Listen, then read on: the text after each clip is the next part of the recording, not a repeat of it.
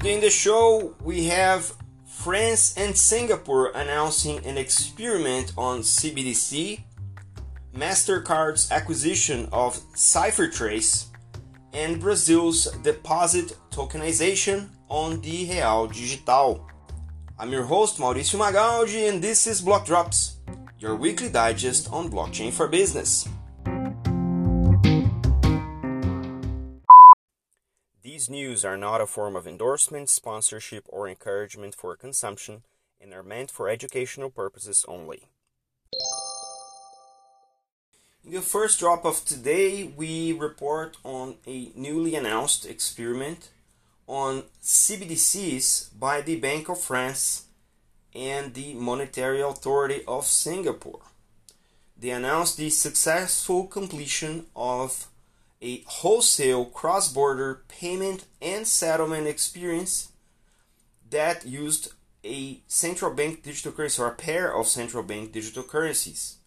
The experience was supported by JP Morgan uh, Onyx and simulated cross border transactions that involved multiple CBDCs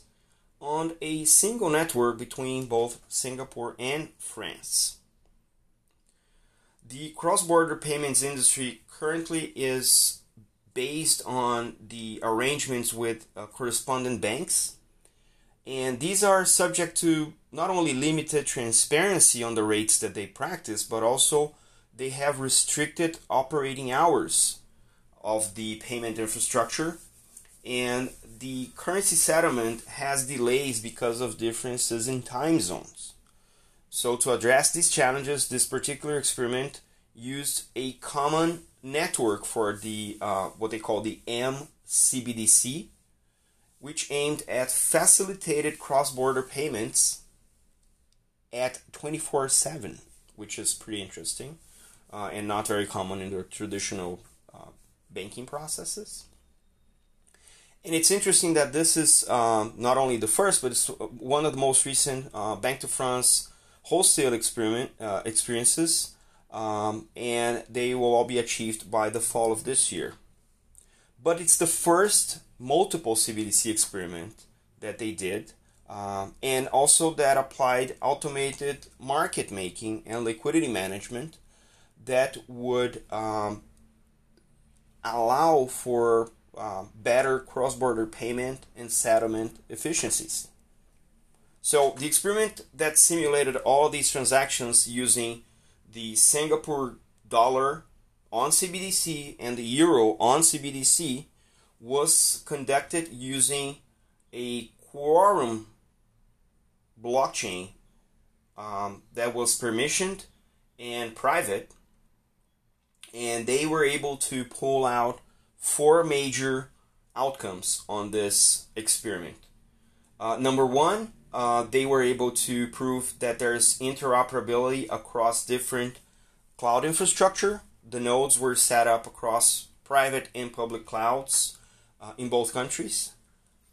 Two, the design of a common multi CBDC network that enabled two central banks to have visibility on the process of cross border payments and settlement, and also retained independent control on the issuance and distribution of their own particular CBDCs. The setup of this uh, multi CBDC network incorporated automated liquidity pool and market making services for the parity of euro and uh, Singapore dollar and the use of smart contracts automate uh, automatically uh, manage the pairing euro Singapore dollar currency exchange in line with real time market transactions uh, and the demand. And fourth, the simulation of the experimental multi CBDC network showed that the number of correspondent banking uh, parties involved in the payment chain for us the, uh, for the cross border transactions uh, can be reduced, and also the number of contractual arrangements, the burden of know your customer processes, uh, and all the associated costs could also be uh, reduced uh, on this uh, experiment. So there it is. It's not only the novelty of using blockchain to automate the process and the liquidity and all that, but also what costs and efficiencies can be brought um, into the process. So, increased efficiency, reduced cost, less people involved, less data moving back and forth, and more data being made available for transparency uh, sake. So, we'll keep an eye on this because this is certainly one of the major use cases for wholesale uh, CBDCs, and I'm interested to see which countries come next in doing so with other types of blockchain. No stranger to blockchain and acquisitions, MasterCard announced that they're expanding their capabilities on digital assets by acquiring CipherTrace. CipherTrace is one of the major cryptocurrency intelligence companies around, and they provide insights in over 900 cryptocurrencies. The acquisition comes um, from MasterCard, which with uh, Visa is also doing this sort of boundary movement between the traditional finance world and the cryptocurrency world, and we've reported on them many, many times here in the podcast. And also under the premise that digital assets, both in form of cryptocurrencies and non-fungible tokens, will become increasingly more uh, present in our daily lives, which means increased transaction volumes, which also increase need for trust and security. That's where CipherTrace's uh, acquisition comes into play because CipherTrace currently provides uh, insights and security and trust monitoring for uh, crypto related um, activities for over 7,000 cryptocurrency entities around the world, including banks crypto exchanges, and other types of financial institutions. That means that MasterCard will be able to combine their own technology, artificial intelligence, and cybersecurity capabilities with those from CipherTrace, now in the realm of cryptocurrencies, and allow customers and other stakeholders to build upon these solutions to protect their own customers and comply to regulations as they build their own presence in the digital asset uh, space, which is remarkable. CipherTrace will also help uh, MasterCard to continue innovating in the space along with a range of other partners, uh, be it fintechs or wallet providers, governments, regulators, law enforcement, etc., and will allow MasterCard to also deliver on the principles uh, of their own blockchain related uh, program. What I find most interesting about this is that we're seeing this this this seems and, and sort of shows the level of maturity of the digital asset industry that is rapidly evolving. And it sort of pointed out to me that there's this whole other space in the industry that sometimes is really overlooked because we keep following the hype on what's the next cryptocurrency boom, uh, what is the next protocol, uh, what is the trend of DeFi, NFT that's coming next, uh, what are the countries that are issuing new CBDCs, and we sort of overlook this all this whole other aspect of the industry, which are these, I want to say, you know, accessory companies, but these are all sorts of products and services that if we want crypto or blockchain to become mainstream, they have to innovate from inside out of the existing industries. And these are the standard uh, ways of working on the existing industries. We have to have security and um, fraud prevention firms in all capabilities, and we're certainly going to see more and more of these sort of sideline companies from the crypto space to make their way into the mainstream because they bring the level of standard that the existing traditional industries are used to operate with now in the digital asset space. And that's certainly going to be uh, a sort of enabler of a bigger adoption of blockchain and crypto in the traditional space. So I'm happy to see this happening and I'm looking forward to learning more about these companies that are working on the sidelines to make sure that this transformation, this industry transformation, is done on the regulated terms and everyone gets to benefit from the blockchain benefits that come with it. And one more from our CBDC news desk. The Brazilian Central Bank uh, President, Roberto Campos Neto, revealed this week new details about the implementation of Brazil's own CBDC, the Digital Real. According to Campos Neto, the central bank will uh, perform, uh, starting in 2022,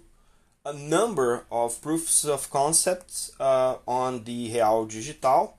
including blockchain based tests. In 2023, there will be a controlled implementation by the central bank within its own innovation labs and also uh, some uh, closed group pilots with specific groups uh, in the society and the economy. Beginning of 2024, the decisions will be made about the process and potentially the start of the implementation for the general audience. The president also reaffirmed that the central bank intends uh, the real, the, the digital real, to be a part of its uh, uh, evolution agenda for the national financial system, and it's part of their digital transformation agenda, BC Hash. So the national CBDC of Brazil is not being developed just to be a replacement to the uh, regular real and just for payments because Brazil has already a function that works for this purpose, which is uh, PIX, PIX, which is the um, instant payment system in Brazil, which, according to the central bank, works as the payment digital currency already. And the upcoming open banking framework that's being implemented uh, this year, next year in, in Brazil, will be the basis for a new digital economy based in data that will rely on the digital real as its uh, financial instrument. The intention with the digital real is to enable a new and broad um, portfolio of services based on smart contracts and decentralized finance, the so called DeFi. So, this sort of warms my heart because I really believe that uh, if we are to use blockchain for the digital real, and according to what I've read, the many forums I've taken part on, both participating and listening, it seems really clever that we're not going to use blockchain for everything and anything uh, in Brazil, but also focused on what blockchains have, you know, as their most strong feature, which is pretty much automating or programming money. So this is in line with this uh, many this, these many discussions that I, uh, took part on, and it, it's it's it's glad I'm glad to see that this is coming out from the president of the central bank. Uh, in the same vein, uh, the president reaffirmed the um, previous uh, statements from the directors of the central bank, in which the central bank plans the digital real as a native token of a big ecosystem and for that, banks and other financial institutions will be able to tokenize their deposits aiming uh, for new functionalities based on that particular token. And I quote, the banks uh, will be allowed to tokenize their deposits so that it can be used in a new platform for intermediation in conjunction with the CBDC with access to programmable money and other smart contract functionalities end quote the president also um, asserted that the digital real will enable the financial system uh, for applications uh, related to Internet of Things (IoTs), and it's uh, in study as to how the the digital real platform will be able to be connected with the current block, public blockchains such as Ethereum, uh, Binance Smart Chain, Solana, Cardano, Tron, among others. Um, and they reinforce that uh, digital real is not the death of the physical money. And I'm glad it isn't because Brazil is such a diverse and um, country in, in all senses that I don't want this digital real to become another, uh, you know, fuel for gap, you know, socioeconomic gap. So I'm hoping that the digital real will finally bring the country together and help bridge those gaps um, in the socio-economic space because that's you know one of the promises of blockchain.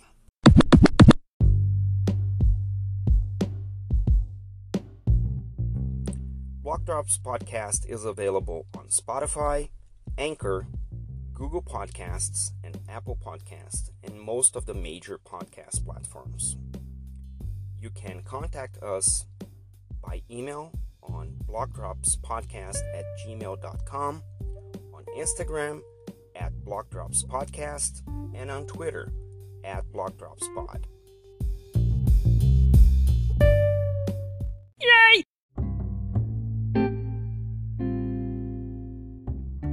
Shoutouts today to Nitin Gaur, Tom Manor, Paul Brody, and Mauricio Krambeck who provided the links you will find in today's episode notes. This is all for today. See you next time. Ciao.